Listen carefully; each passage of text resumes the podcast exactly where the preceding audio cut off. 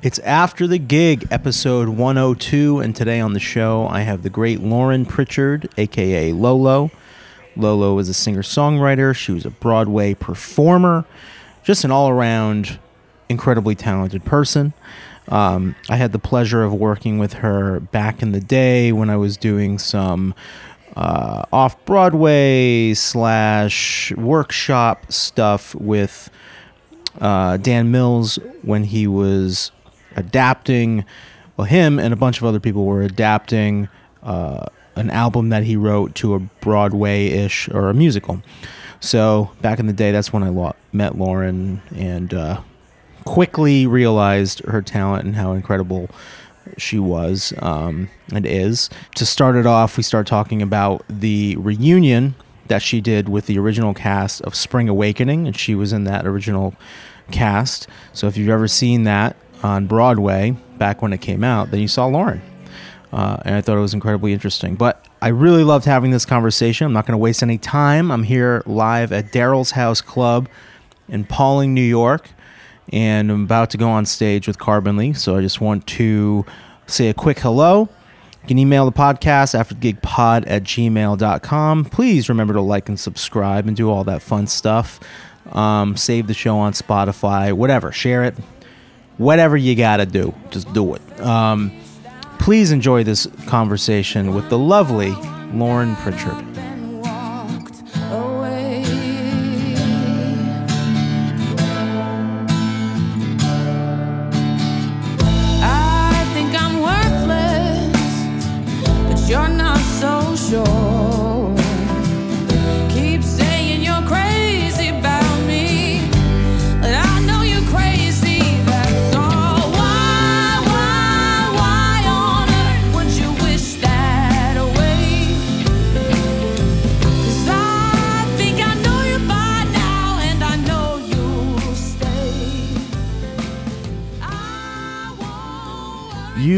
Recently did a uh, a reunion with Spring Awakening. What went into that? Why did the reunion happen? Was it just like something that the producers wanted to do? How how does something like that work when you get back into a show that you used to do? So actually, the producers had nothing to do with it.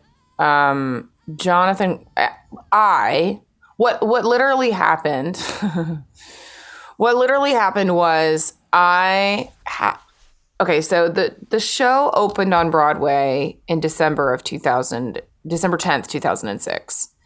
And for probably the last seven years, we, as in like the original cast people, uh, the original Broadway cast have been in a long time running group text. You know, we don't always talk all the time, Right. but we text each other like on birthdays and holidays and this kind of shit. And and also on the yearly anniversary of the Broadway opening. Happy anniversary every year. So in 2020 when we were uh, wishing every each other uh, happy anniversary, Jonathan Groff, one of the guys who was in the show with me, was like because me and another one of our co-stars, Lea Michele, had recently had babies mm-hmm. at that point, and Jonathan was like, "Happy anniversary! By the way, these boys are gonna have to see their moms do the show one day. They're gonna have to see. He's, they're gonna have to see their moms do." Mama Who Bore Me one one day, which is a song from the show. So I had a dream, a literal dream, like went to sleep and had a dream, dream, a very vivid dream that we did the show. We did like this one night only reunion show. Got everybody back together and did the show for just one night, performed the whole thing one time. And we did it as a fundraiser and we filmed it. That was my dream. Wow. And so the next couple of days, I text Jonathan and I'm like, hey, I had this I had this dream that like we did the show and why can't we do the show? So I so it was also like right leading up to Christmas, getting right before Christmas. And so we were like, okay, let's get on the phone about this after the first of the year. So like the second week of January 2021 last year, um, Jonathan and I got on the phone and we just started talking about it. And I was like, you know, it, everybody else gets to do these kind of things. Like why other shows that have had a huge impact, like Rent or you know whatever, like have done similar things to this. Why? Why can't we? Who mm-hmm. says we can't? So we yeah, so we had this long conversation about it, and then the next conversation was like, who who do we need to ask? What is the first step of making this happen? Mm. Because Jonathan and I were just going to do it. So the first people that we had to reach out to um, were Duncan Sheik and Steven Sater, who are the scriptwriter and the, and the music writer, because they have the right. We, they, we- they have to literally approve the rights, you know, for us to do that kind of thing. Right. So that was where we started. And then from like the third week of January until Valentine's Day, we just diligently went step after step after step after step talking to it was you know first duncan and steven then it was tom hulce and ira pittelman who were our broadway producers. Um, then we had a humongous crazy zoom call with all of the entire original cast. Just Wow. insane. It was like crazy. Um, i recorded the whole thing. It was wild. No the, the biggest thing that was so interesting and and really ultimately you know um maybe this is why. Maybe this i should have said as a precursor. You know for me spring awakening and i i, I, I can say this especially since i'm on the other side of the reunion and we have re- had to revisit everything and we we all have spoken about this again you know for all of us spring awakening continues to be this thing that um, not only means the world to us, but keeps showing up in our lives in ways over the years that hmm. is so interesting, so different than any than, eh, than any other projects we've worked on. Interesting. And I think that's I think that's because of the power of the of the meaning of the show, mm-hmm. the message of the show, and we were all really really young. I was a senior in high school when I started doing the show. you were a senior in high school when you I did a that senior. show. Uh-huh, I was when I started. I was a senior in high school, Wow. and mo and most of us were somewhere around that age. Some were younger. Some Jen Damiano was a freshman in high school when she started doing Spring Awakening, Wow. and she was in the original cast. She was uh she was an onstage ensemble member, meaning she sat in the chairs on stage. We had chairs on stage. She was one of the people who sat in the chairs on stage, and then she understudied a bunch of the female roles. And she actually initially understudied the Wendla character that has simulated sex on stage, and she was not allowed to do that per New York law. So they literally had to chair- change because she was 15, and you have to be 17 to be able to do that. Mm-hmm. They had to literally swap who she was understudying. So she then understudied me instead of Lea Gotcha. because of the age thing. So, and she was a freshman in high school. That's unbelievable. So we were all so young. And, you know, it's not saying that like we don't remember what happened or it was all a blur, but like it was a blur. We were so young. It, and, and, it was like zero to a hundred in mm. the way that everything went. It was so fast and it was so it was a whirlwind. And there is, I mean, I will openly say there's a lot that I don't remember because half the time I was I moved to New York City. I didn't live there. I moved to New York City to do the show.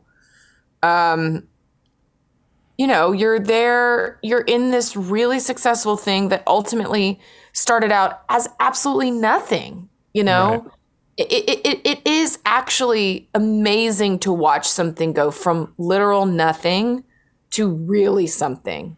Flash forward to Jonathan and I having this conversation about being able to do the show one more time for all of us because I think we all needed it. And now being on the other side of it all, we all did. It was like we needed closure. We were all so young and the show closed when the show closed the show opened in 2000 December of 2006.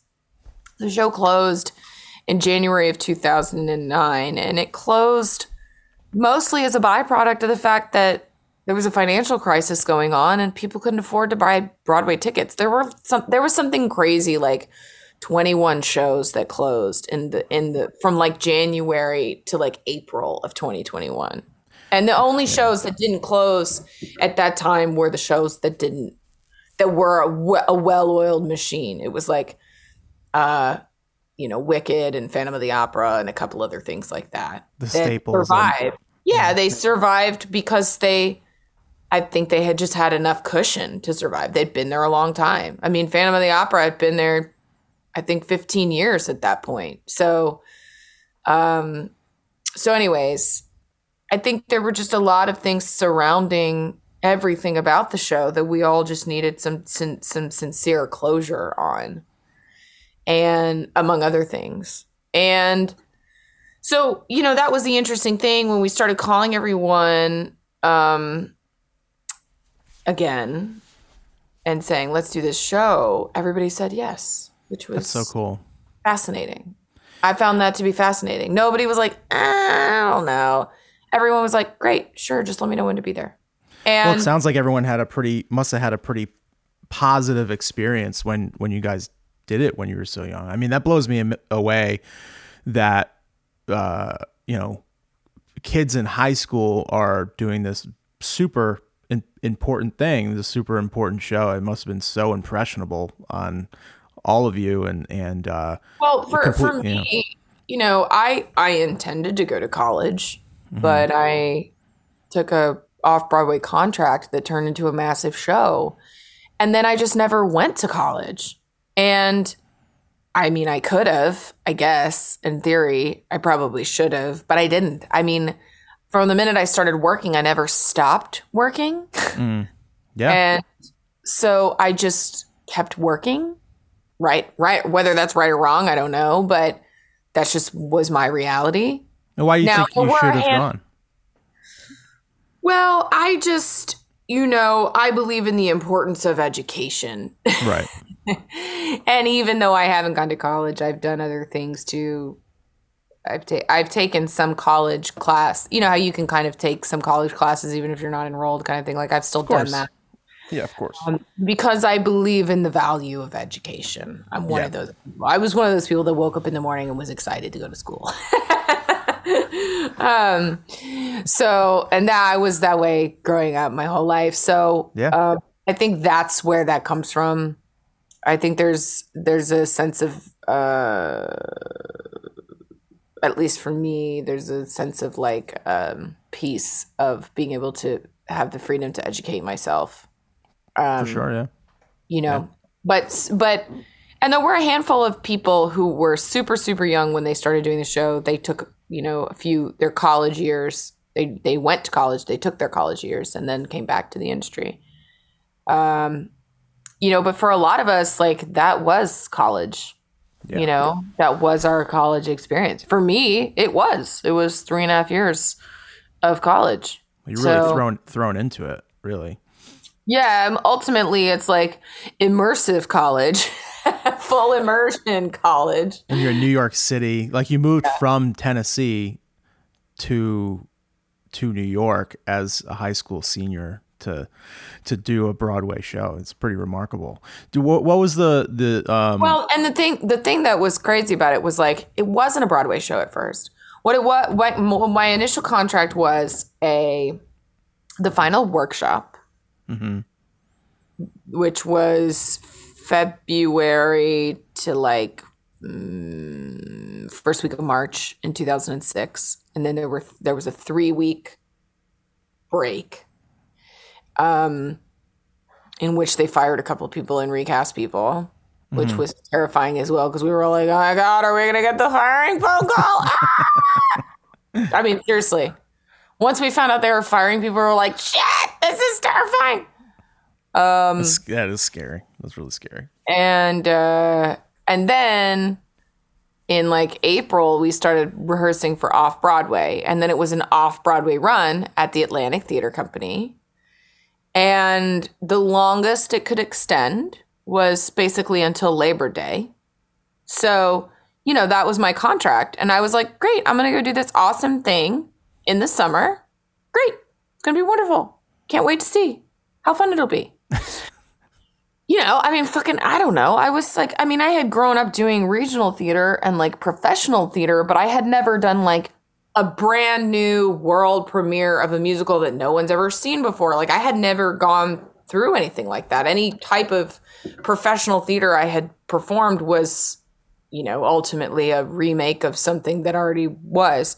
Right. So, um, How long is the shelf life on a off Broadway run like that? Is it is it usually just like, all right, we're doing this from from this month to this month, and It then whatever really- happens.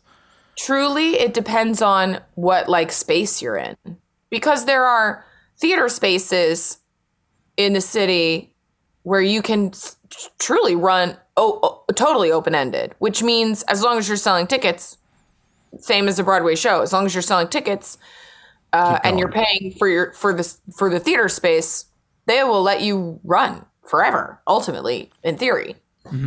Um, and then you have then you have theaters like the Atlantic Theater where they curate a season and they do I don't know, I think they do something like 8 shows a season, 6 shows a season. I I honestly can't remember what it is, but though in each of those shows gets a designated period of time. It's usually at the very most 6 weeks. So, um, but it's anywhere from between three to six weeks, maybe nine weeks at the most. But when you're curating a season and you're trying to fit in all these other shows, things literally cannot overlap Right. past, you know, whatever their time is. So when you're working with a company like the Atlantic Theater, it is strictly li- everything they're doing is strictly limited engagement Gotcha. Gotcha. and um but it's not always that way it just d- totally depends on where you're actually doing the show it's like that's where they start from, you know, or that that kind of thing. well i mean there david mamet for example um has put on an incredible number of his plays at the atlantic like they have world premiered there and they have never played anywhere else that's where they lived. They lived limited engagement. You know they might be they might be sort of done in other places but as far as the actual true first production a lot of them happened at the atlantic. They happened that one time for whatever it was six weeks eight weeks whatever the designated time was and that's it. Never happened again. Gotcha. so it it's it really you know again it's all of it's very arbitrary. I, I mm-hmm. think that's maybe a thing that a lot of people don't realize about commercial theater in that way I definitely didn't realize that for sure. I mean, commercial theater is very strange in the fact that yes, in a lot of ways there are there is a template. Sure. Kind Okay. of. Meaning like sure, yes, th- maybe this is how you need to do this one thing or this is the this is the normal way you go about this, whatever. But but ultimately, you know, uh, there are a lot of things that go down in the world of decision making and how things happen in the world of commercial theater that's to just totally arbitrary. But when you're dealing with a company like the Atlantic Theater Company or the Public Theater that have these very reputable theater programs and seasons that they have thousands of subscribers to, like literal ticket subscribers to to their seasons each year. Yeah. Um, You know, they're curating on a different level. Yeah. you Again, can move things in, move things out. Right. And and it's still completely arbitrary and specific to their things, you know? I mean, they they each just using those two companies as examples, you know, they each have things that they will or won't do, that they are or not interested in, you know, uh producing or doing or whatever. Um but yeah, overall it's incredibly arbitrary. That's interesting. Was there a specific moment or like memory that you have when you found out that it was it was going to move to Broadway, or did it work like that? Did you kind of did everyone Yeah. feel that it was moving like that? Well, we didn't really honestly know what was going on, but we knew that every single performance was completely sold out. And Yeah. we had gotten this miraculous New York Times review which was in our favor, and that wasn't happening to anyone at the moment. It was just like everybody was getting absolutely dogged by the time. So the fact that we somehow managed to uh, survive that was amazing too. Um, and the producers had, you know, called us all into the theater. They had asked us all to come in early, um, like the first time, come in early and come into the theater. They had something to tell us. That was the first time they told us that we were extending the off Broadway run. We basically had two options to extend.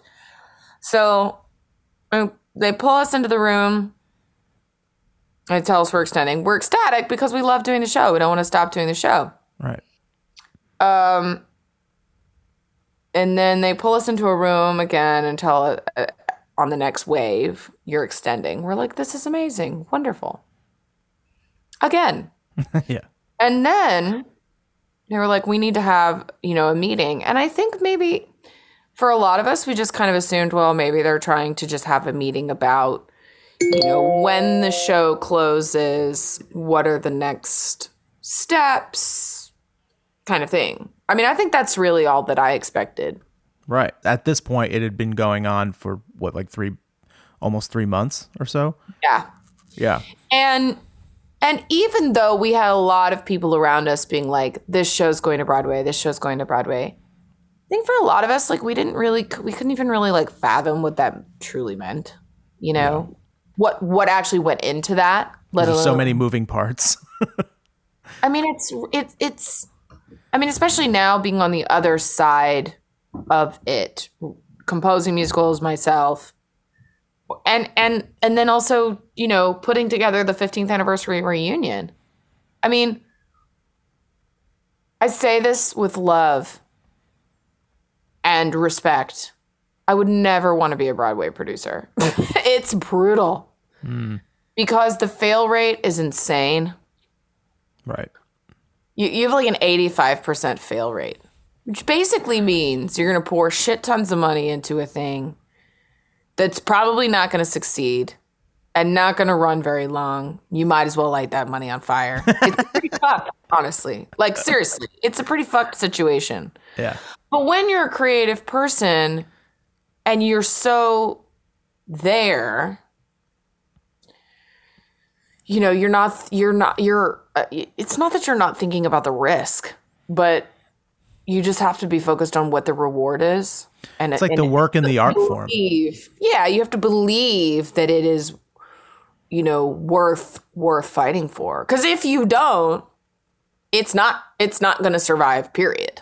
You know, it's not even going to survive a little while, let alone a long time, if you're not willing to put that risk in there. And so, you know, ultimately, I just think the thing that was the most interesting about the the finding out about going to Broadway was like they literally brought us into the theater at the Atlantic and sat us all down and we were all like a little confused because we were like, well, we know we can't extend anymore, or maybe we can, or whatever. They told us we were going to Broadway, and we were all so ecstatic. And then, literally, like this was like before the show that we had to perform that night. And uh, and then we're all like in the dressing room because we all had this massive shared dressing room that had literally just a curtain in the middle of it, separating boy side, girl side. And you know, and we were all like, "We're so happy we're going to Broadway." What does that mean? Now what? what? yeah. you know so it's it was it was a funny thing looking back on it. And so you know flash forward 15 years later to putting together this reunion show i think that like i just think everybody genuinely needed to decompress again. Mm-hmm. Because i don't know that we ever really got a chance. Like everybody just we did the show and then when each of us left after our contracts were done some of us renewed some of us didn't. You know, and as we all left the show and then as the show closed, it was just like uh, somewhere between the feeling of like the one that got away or like if a, if someone dies really young. I know that sounds very like fucking weird, but but we, it was such an enormous part of our lot, each of our lives. Right. It's like, what now? What now? Yeah, I mean it was it was such a huge identifier. Even in a way if we didn't want it to be, it didn't matter. You know, when you're a part of something that's larger than the sum of its parts, that's what happens. And that show is one of those things.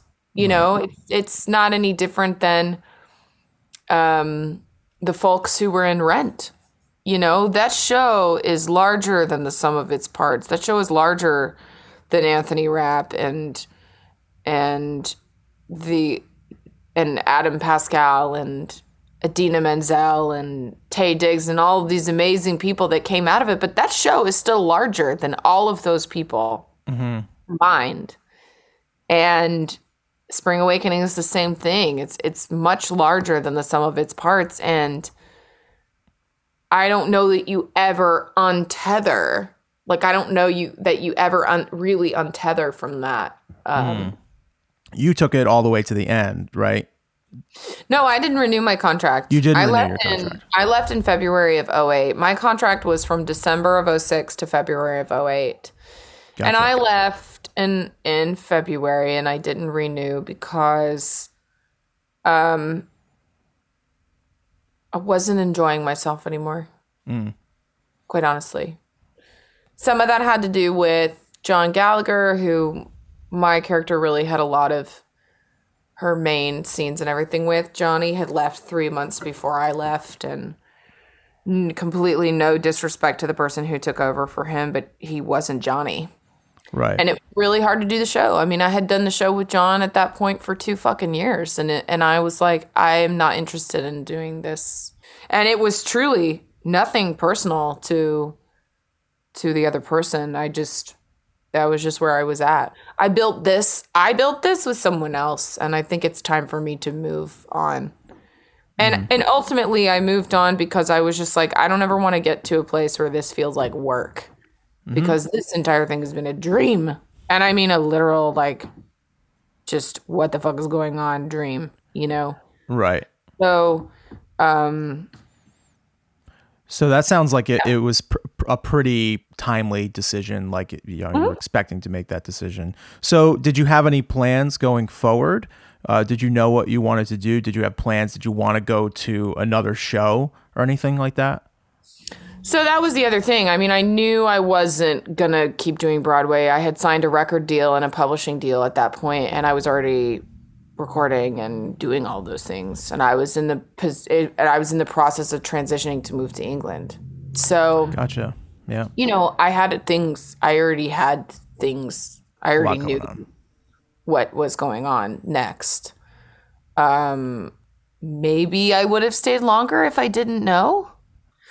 But you know, ultimately, I guess specifically for me, the thing about the Spring Awakening part of my journey, um, you know, is I grew up doing professional theater from the time I was really young. It was my first passion and focus.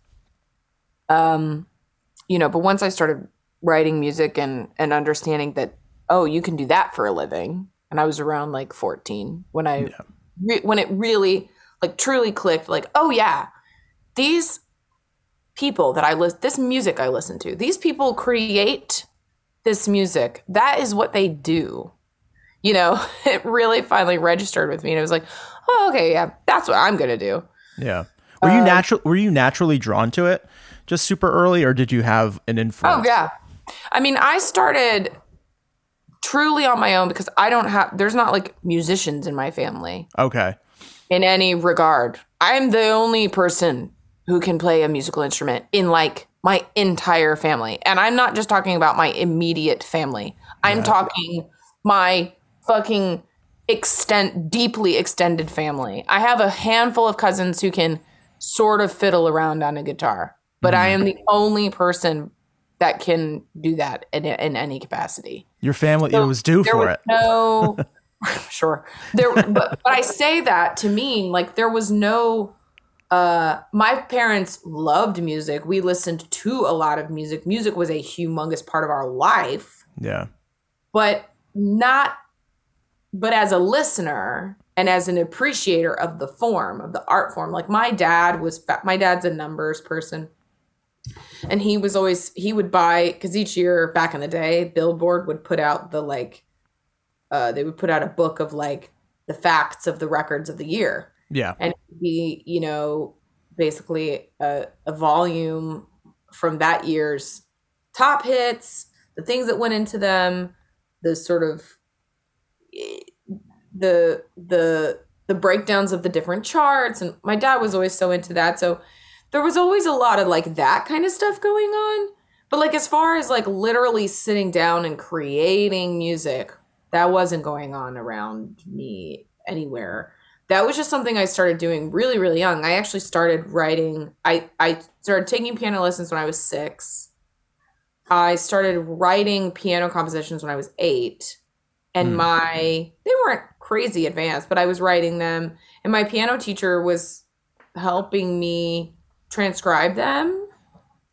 And then i sort of realized oh okay so i just take like this music that i'm creating and i can put a melody to it and i can write a song like i can write this is how a song gets written hmm and I s- just sort of started doing it. It happened in a very, very natural way. I think I wrote my first real, real what what I would consider like an actual song. I wrote when I was like fourteen, but I was writing song like things as early as ten.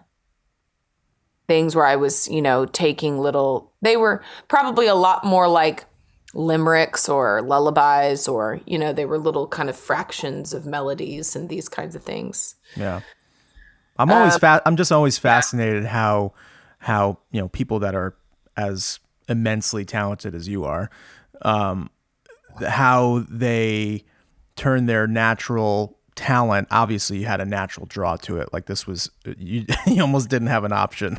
like it, it was like probably i think yeah yeah i'm sure oh, but um i'm always fascinated where the natural talent goes and then when like you as a person makes the decision like oh yeah this this is for real and i'm gonna i'm gonna like put in this the work and the energy that it takes to to go far well at the time when i was doing spring awakening one of eh, well not just when i was doing the show but kind of as i was at when everything began when i was first doing the workshops and the off Broadway stuff, not just by the time we got to Broadway. I had been in LA for a little while because I wanted to go there and songwrite. And my parents let me because I had been in Nashville at that point for two years when I was 14 and 15. We had a couple of friends around here in Tennessee that were like, had friends who were songwriters in Nashville, and I could go be a fly on the wall kind of thing. Mm-hmm. So I was going up there, I was writing in Nashville. Nashville was a really different place 20 years ago. oh yeah oh my what I'll god say. That's the that's all that's all I'll say about it. It was a very different place 20 years ago. And so I really wanted to go to California and my parents let me because I was doing the work ultimately. I was proving myself and the fact that this was what I wanted to do. And so I I went and made a few demos, worked with, you know, a few people kind of thing. And then, you know, when I got cast in Spring Awakening, it's funny because, you know, I was I did have an agent and the agent did give me the audition, but I was like I'm a singer-songwriter. I'm not an actress, you know. And um when Duncan Sheik when you know when I started working when I was cast in the show and started working on the show, Duncan really took me under his wing and he actually helped me re-record a couple of demos to then be able to send to people kind of thing to aid in me getting a publishing deal and those kinds of things. And what I will say about that is you know, as a young lady in a very different climate, 15 years ago was a very different climate all the way around for young women. And to have a person it's one it's certainly one thing to believe in yourself and that's the most important place to start obviously. If you don't have the self-belief, what are you doing it's going to be a really long road. No. Um, But to have anyone else, to have anyone who has had any form of success in the actual music industry, which I mean, Duncan has had, and at that point, he was, you know, a Grammy nominated, had toured the world, and put out six very successful records and had, had massive hit songs, kind of thing. He could be objective enough to say, I think you can make it in the industry, which is what he said to me. I think you're absolutely good enough to do this. I think you can make it in this industry if you want to do it. If you want to actually do it, you can do this. Yeah. Um, to, and so to have that kind of support and validation was very, it made it very easy for me to say, I'm leaving this and I'm going to do this. You know what I'm saying? Yeah, that makes perfect sense. it made it very easy mentally for me to go i okay i can't i knew i could but sometimes you need that extra person or thing or whatever it is Need the push, yeah. yeah to come in and just give you that extra little bit of validation to really push you over the edge so that's why you know leaving the show and i had a publishing deal and i had a record deal and i was like i don't i don't know what the hell's gonna happen you know i don't i don't know what the outcome is but i certainly will never know if i don't find out Yeah. you know if i never try And were you looking to be to be you know, obviously you're an artist, but like were you looking to be your o- just a songwriter and work with other people or were you looking to have records and go out and do your thing as your own artist, you know? I knew that I wanted to do both. I knew that in order for me to be mentally healthy creatively, I knew that I was going to need to make my own records too. You know, but like my heroes, my true heroes have always been people like Carole King and Linda Perry, who another person who who is a dear friend but who I think has had an unbelievable career is Butch Walker. People who can write amazing beautiful songs for others and yet still have a meaningful artistry of their own. Right. Um and that's really where my frame of mind has always been about it. You know, I Sparking mean, I- that balance. yeah, I mean, I think like Sia is another, you know, example of a person that can write really beautiful songs for others and still have a really meaningful artistry of her own. And they really don't even necessarily have to intersect in any way, you know? Um, but I think for the mental health of the creative person, that is why they need to exist. So it's why it's it is why I've always had, you know, my finger in lots of different pies, I think Yeah. Yeah. because I'm always creating shit. And there are days where I create something and I'm like, this is just a random fucking song that I needed to write. I don't ever think it's gonna like see the light of day, you know, but I just needed to get it out of my system. Then I'll write something and I'll be like, oh my God, I think this would be awesome for this. Or, you know, sometimes I'm writing specifically for the musicals I'm working on. And sometimes that's really, really easy. And sometimes it's really not you know it's it's the, the thing about creating is that you you really don't know what you're going to get until you get something at mm-hmm. least something and then you have to figure out what you're going to turn it into and where it belongs. And sometimes you might think it might belong in one place and then it belongs somewhere else ends up somewhere else entirely. How do you treat writing like when you when you're going to sit down and create something? Does there have to be some kind of uh, I think you already just answered this question, but I was going to ask if there has to be some kind of deadline or purpose for it. Um, but it seems though that it's like whenever it sparks, you got to kind of you know catch that lightning in a bottle when when it does. But do you, I know a lot of people will focus on getting up at cr- treating it as if they're going into the office. You know, getting up at six or seven and you know getting their workout in and then going and sit down at the desk with the guitar and writing some songs you know and uh and just you know putting the pen to the paper and just seeing what happens. Um and other people are more i gotta i gotta do it when it when it you know sparks when something happens you know or if a melody comes into your head you take out your your voice memos and sing it into your phone. Like i have thousands of those into my phone that have never become anything but it's just like oh i got i got to get this right now you know that feeling So, one of the first people that I had the pleasure of spending a lot of time writing with is a guy named Eg White. He's based in the UK. okay And he and I made my first record together. Um, that record's called Wasted in Jackson. It came out in 2010. Um, and he literally went everywhere. He had this rickety little like tape, literal tape recorder. It was Oh, like yeah. this big, old school, and he had it on a lanyard around his neck. And he wore it. I mean, like the man never took it off. I think he took it off literally in the shower because he had to. But that was, I mean, he wore it all the time. And he was a, he is a wildly successful songwriter. And he would bicycle everywhere, take his girls to and from school.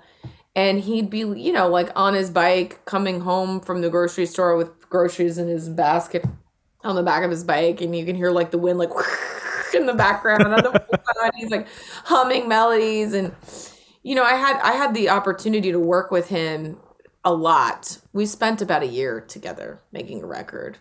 And well, that this was like right after I left Spring Awakening yeah and uh, being able to understand the importance of capturing the spark was very helpful because like i knew that already sort of. And i would i had my own way of kind of doing that too but to see it on that extreme level was actually really helpful.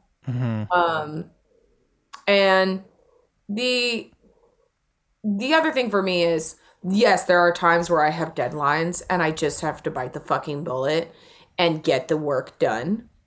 Not every moment is like some mystical fairy moment, but but uh, 90 I would venture to say I personally feel 90% of what I end up creating I feel has been tethered to me from the beyond. Like interesting dropped into my head somehow from something else because the way that that shit comes together is far too um mysterious and profound far beyond my actual understanding of how songs actually get written i know that sounds real witchy and ridiculous but there are times where i have written it doesn't it doesn't there are times where I've written really amazing songs in 10 minutes or less. And I'm talking, I sat down at the piano or the guitar and I sang it. I sang it. Like I sang it completely down, and that was the song. And there's no explanation for that whatsoever. Mm-hmm. I have no explanation for that. Well, I feel like there's so there's so many of those stories with artists that that you know they either you know you, the famous story from Paul McCartney that he he yesterday came to him in a dream and then he got up and and uh, and wrote it as first as scrambled eggs and then and then it became yesterday. But um, that those moments are incredible. Like uh, Liam Gallagher, uh, you know, I was a huge Oasis fan growing up, and he always talks about the song "Songbird." How you know it's two chords, it's G to E, back to G, and then he always talks about how he's just sitting by a tree and it just came to him one day, and he wrote it in literally five five minutes. Yeah. And it's one of my favorite songs by them. It's it's a lesser known song, but it's I know uh, that. It's a great song. I love that song. It's uh it's it's so interesting how how it happens. How it happens for different people at different times of the day and uh and, and what- everybody has a different process like some people they don't like to write quickly they need to write really really long form Mm-hmm. they need they need time to digest and understand and um they'll revisit they'll rework they'll go back they'll edit. You know I, I the thing about creating is that and i and i guess in my opinion why i've always found it to be hard to you know sometimes create things like award shows for creating is that there's no again it's all arbitrary there's no explanation for it there's no reason for it and like until something exists that becomes something that people care about, there is nothing. It doesn't exist. It doesn't exist. That to me is, I think, maybe the most fascinating part of the industry, period. And not just, not just the music industry, the the entertainment industry across the board, whether that's art or dance or music or film, TV, theater, whatever, you know, you're literally creating something out of nothing. And, you know, again, like the Spring Awakening thing, or really like any of the records I've made, when you create something where there was once absolutely nothing, and then people choose to purchase it or care about it or learn it or listen to it or watch it or see it or pay for it or hang it on their wall or you know i mean it's it's an extraordinary compliment Yeah, of course. because it's never existed so Yeah. why should literally anyone give a fuck i know that sounds ridiculous but No, but you're creating. how I've always that's how I've always felt about it. I mean, I think of I think of the success, um, the songwriting success I've had writing for the band Panic at the Disco. I was gonna. Ask, I was gonna ask you about that. Yeah, for sure. You know that again that that's a prime example of you know you're working on stuff, but you nobody even in the best. I mean. I think unless you're like Taylor Swift or Justin Bieber at the moment, if you're unless you're like Taylor Swift or Justin Bieber, Ed Sheeran, John Mayer, Rihanna, you know, there's a handful of people. Um, Lil Nas X, he seems pretty locked into where he's at. Cardi B, you know, there's a handful of people that like they just have such a massive following right now. This Lizzo, stratosphere. Yeah, like that. It, even if they put out something that's not very good, it's still gonna make some traction. You know, but but even then, you can't actually like predict what's gonna happen. You know what I mean? Mm-hmm. Like Justin Bieber never could have foreseen what was gonna happen with Despacito. There's no way. There's no way. You cannot. No one can actually predict. You can listen to any song and be like, "This is a great song. I'm sure it'll be fine." You know, but no one. You can't. You literally nobody. uh, Not even the greatest, most informed, whoever you think that person might be, can predict what is or isn't going to be the most successful thing in the world or the greatest failure in the world. You know. because it's subjective like you're you're like you said you're creating something for nothing and you're trying to connect with people via emotion and the human experience. So it's like whatever's happening in the time and whatever's happening with the song in in the lyrics and how it connects with the masses or or or a small audience or or a particular demographic then it's you know those things all come into play and it's completely random. It could change from week to week. So Absolutely. I mean, Death of a Bachelor, um, the album, I wrote that song truly for Brendon. And, you know, but I mean, I had no idea that they were going to choose it as the title of the album. I was floored when I found that hmm. out. And I mean, I had written a few other songs on the record too. I was floored when I found that out. This, the fucking album was nominated for a Grammy. The, When I wrote that song, I I cannot stress enough. There, you could have told me every day till the day it happened that that shit was gonna get nominated for a Grammy, and I would have been like, "Fuck off." There's no, and that's not because I don't think it's good, but like, what? There, do you know how much new music comes out all the time? Do you know how many bands there are? Do you know how many fucking things are out in the world? So, you know, what year did that song come out again, um, what year did that song come out? i'll look it out 2016 Got I think it came out, yeah, in 2016, but we were in, it was in the, it was, yeah, it would have been the Grammys of 2017. gotcha It would have been like February of 2017 that the actual Grammys went down. Right. It was like December of 2016 when the nominations came out. Um, you know, but and again, that's not to say that I think the work is shit. That has nothing to do with it.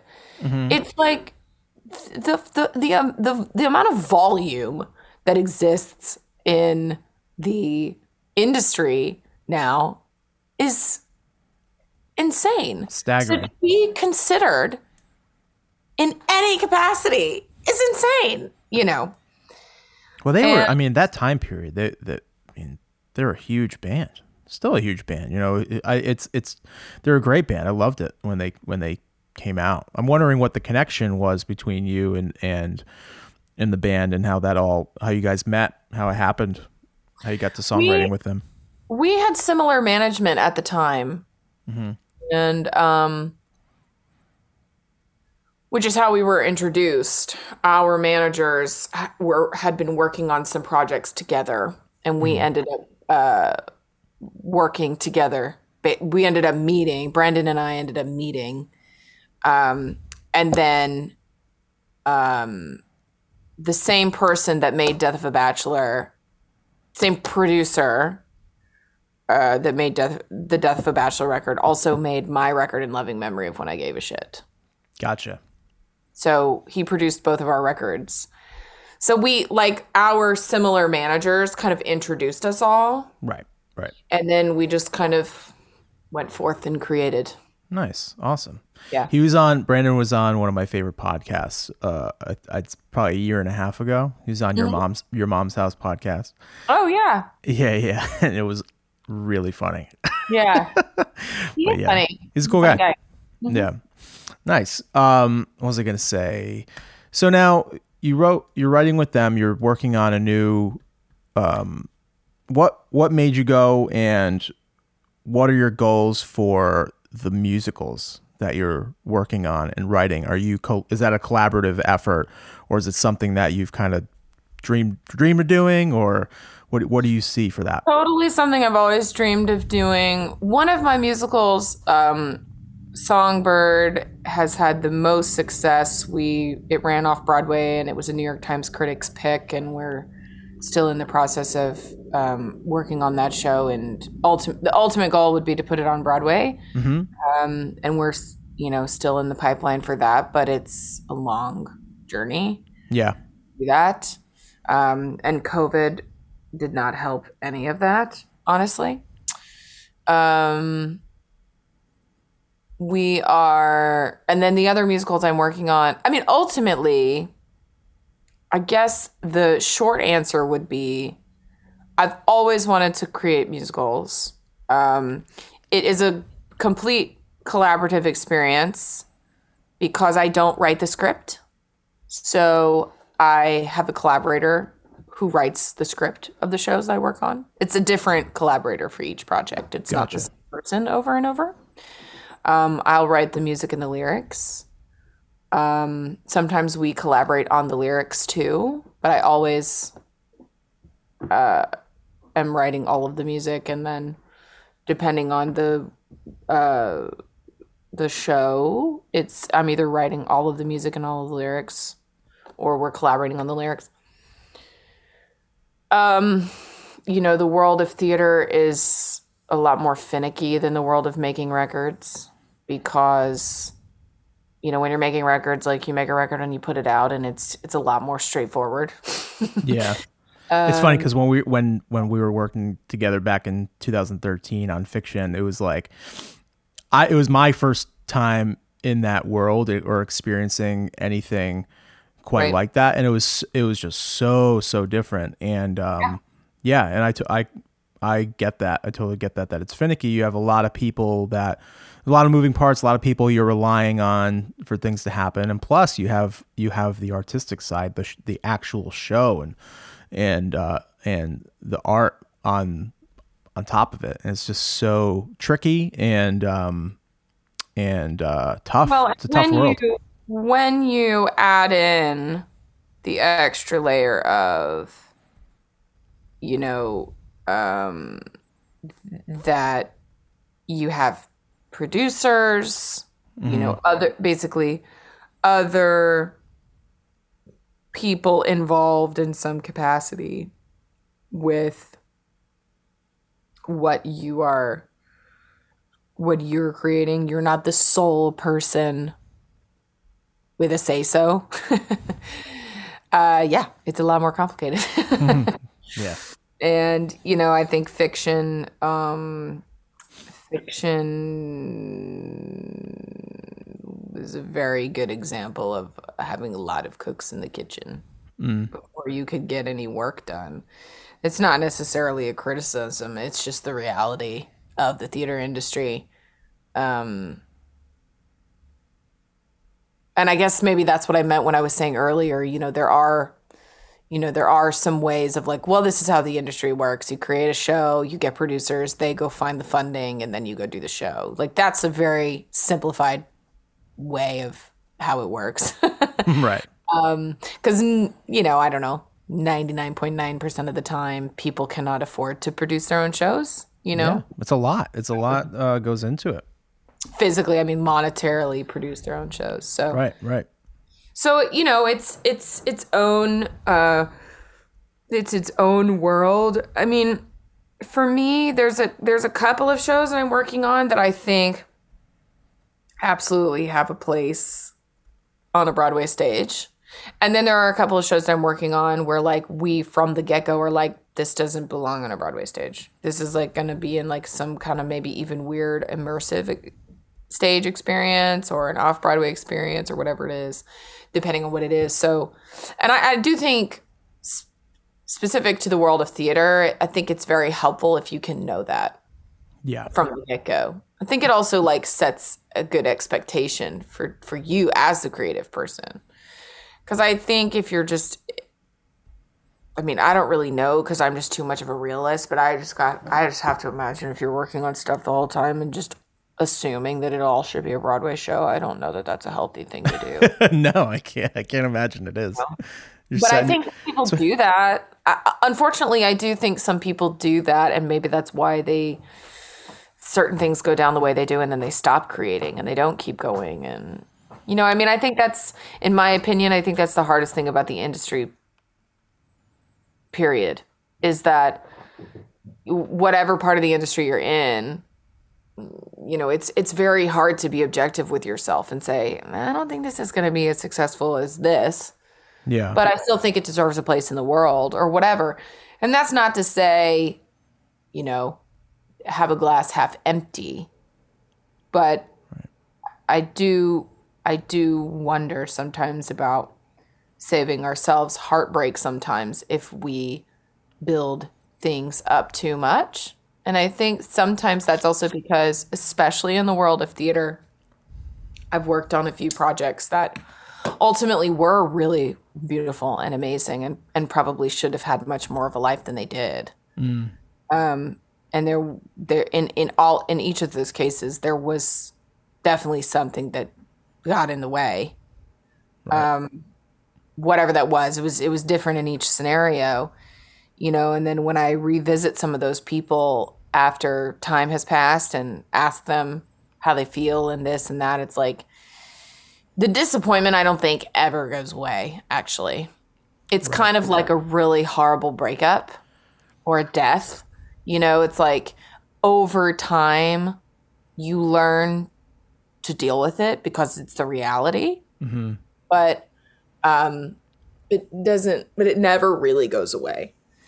And yeah, an interesting thing that that I'd always heard about this particular topic is, and I try to stay as even keel as I possibly can when things are popping up or or things are looking like they're going to go well or whatever. But it's like no like falling in love with the journey of what you're doing and the process of what you're doing rather than putting all your eggs in the basket and just like setting it all up just to tumble down like a house of cards you know it, it's just um you know like you said 85% uh, failure rate basically in in uh, Broadway, and then it's the same way in music. You know, a lot of things just go get put out. You think they're cool, and and they might not be, and, and then they don't do anything, and then you you have to know on. to yeah, you have to know to put your head have down. to move on, even if you don't want to move on. I mean, you think about the music industry like this. I'm this is also I'm going to throw out a just a flat number. Yeah. But let's say between the four major or the three major record labels now, Warner, Universal, and Sony, which un- encompass most of the major label world. Um, let's see. They let's say between the three of them, they sign a hundred acts a year. It's probably a lot more than that, but let's just call it a hundred acts. And out of those 100 acts, like five of those acts are going to be massively successful to the point of actually being able to move on to, to be a real self sustaining thing. right. And then what happened? And then, and then let's say maybe 15 of those, 15 out of the rest of the 95 that are left out of those five are going to be varying degrees of success to really to also be able to continue to go on to have another career whether that's at a different record company or they go into the corporate side or they go just into songwriting or music supervision or composer whatever it is right like A lot of those bands get dropped and then ultimately end up uh, end up like being indie and then kind of creating their own ecosystem. Right. So let's say 15 of the 95 that are left go on and do something like that. And then let's say 20 out of whatever's left out of that go on to some version of still doing something music related, but not really in the industry at all. Mm-hmm. Right. And then whatever's left out of that is people do who something else. walk away after they get dropped from their record deal forever, you know? When you look at the numbers like that, it is a little depressing. which is truly amazing because if you're an artist that gets signed like you would think like i think this like i've, I've never i've always been you know like like a drummer and collaborative songwriter and stuff like that but like i see these people that get signed and there there's so much talent in them and there's so much skill and, and and stuff it's just it really depends on the person it really really depends Well, I on mean, or you look do. at all these people who've won, you know, The Voice or American Idol. right They're great singers, and some of them are great songwriters too. Mm-hmm. I mean, I don't, I don't know that there's any fucking rhyme or reason to any of it. I know that sounds fucked up, but you know, I, I don't know that there's any rhyme or reason to any of it. You know, the thing I can say is, unfortunately, if you have enough money to market yourself, you will make it. You mm-hmm. actually will, because it's really exposure at the end of the day. You know, it's monetization and, and exposure. And if you have the ability to expose yourself, yeah you will be you will be more successful. That is the literal reality. And you know, there's a lot of different ways you can do that nowadays that we have social media and all of this other stuff, but I mean even still there's so much content everywhere. How do you it's it's so hard and I guess you know when you look at the numbers and you look at how difficult it is to break through that's why for me and when i say breakthrough i don't even necessarily mean becoming the biggest fucking star in the world. I'm saying being able to build a meaningful following in any capacity right. Um, to still be able to do it as a job kind of thing um it is m- miraculous because is. totally. of the amount of volume at which people are releasing and producing and creating these days because of how the industry has changed. Because literally forever and ever um we have lived in a world we lived in a world specifically in the music industry where people could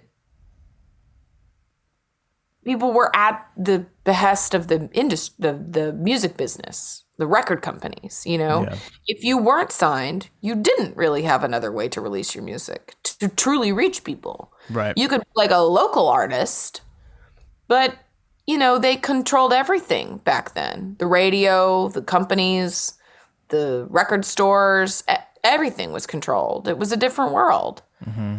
And, you know, we don't live in that world anymore. So people have the ability to break through. And, you know, I guess that's why anytime I, I teach a master class or I, you know, I do any of those kinds of things, and people always ask me, you know, what is the, the best advice that I can give?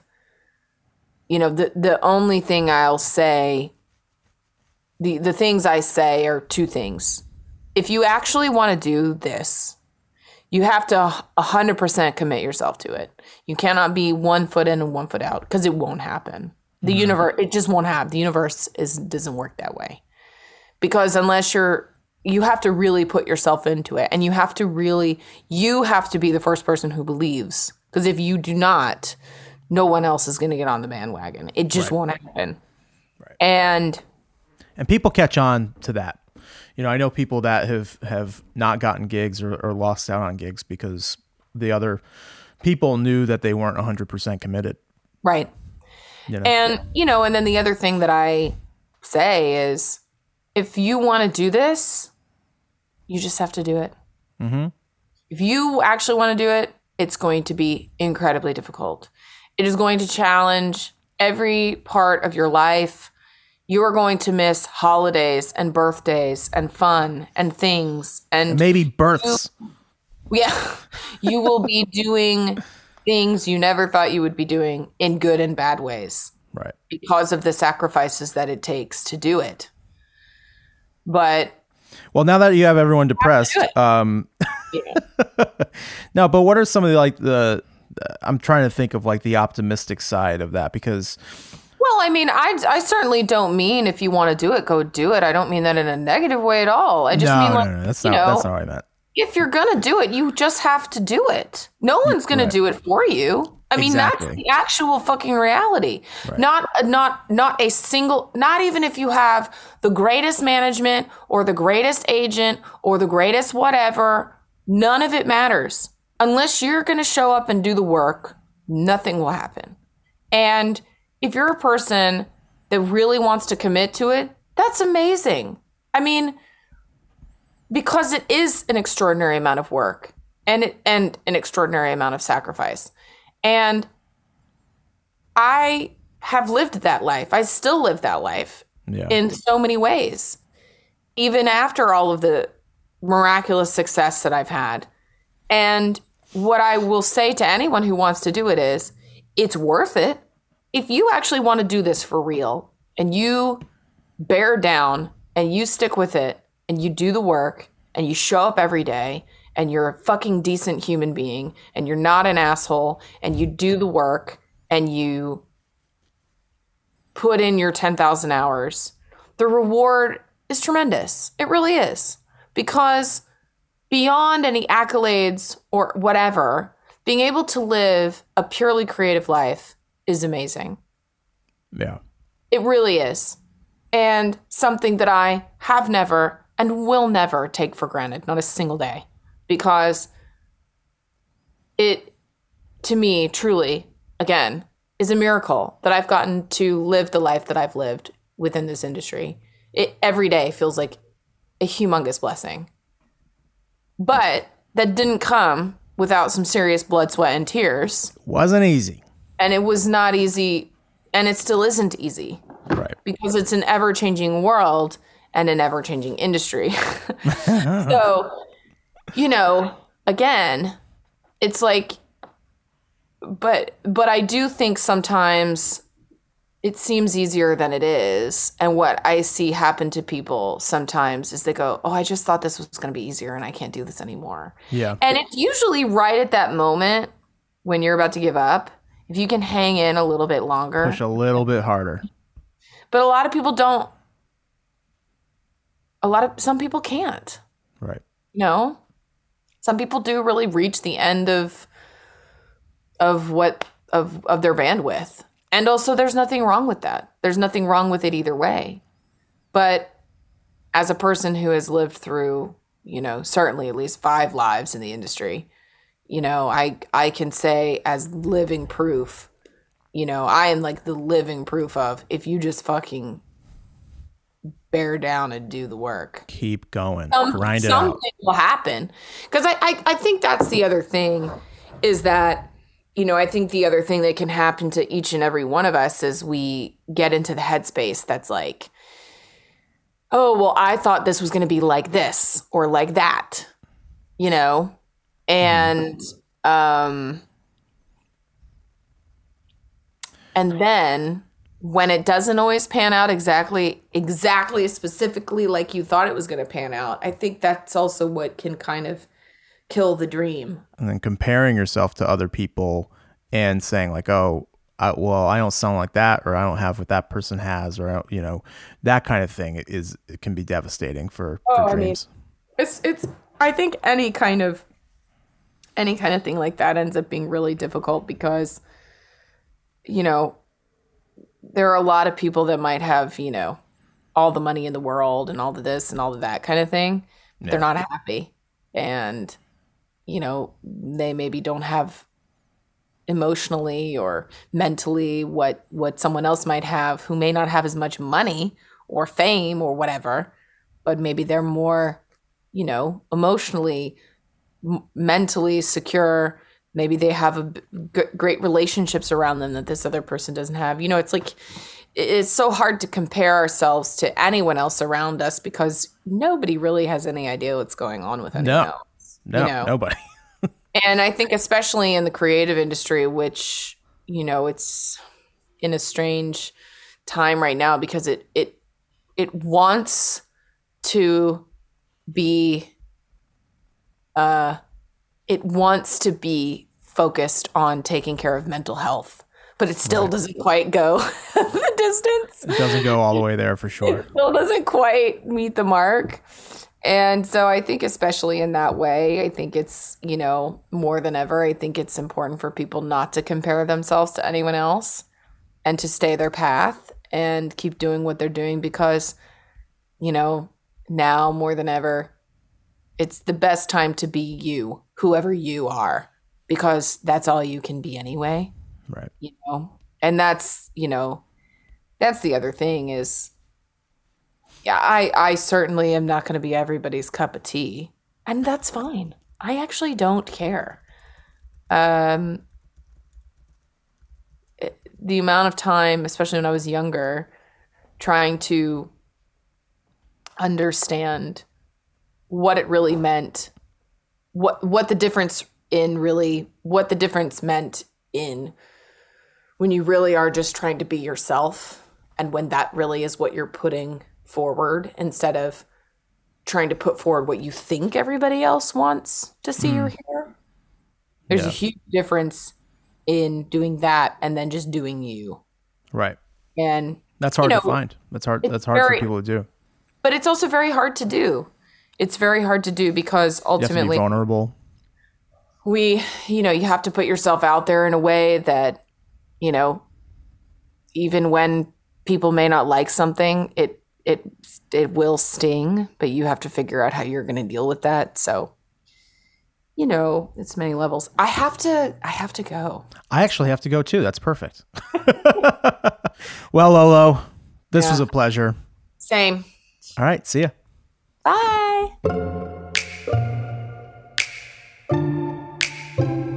They told you to buy a house. But if you buy a house, then you need a family. If you have a family, better have a degree to get a job. I know a lot of people with a lot of those things, with a lot of problems, but they still tell me that's what'll make me happy. But they don't know what makes me happy. When they're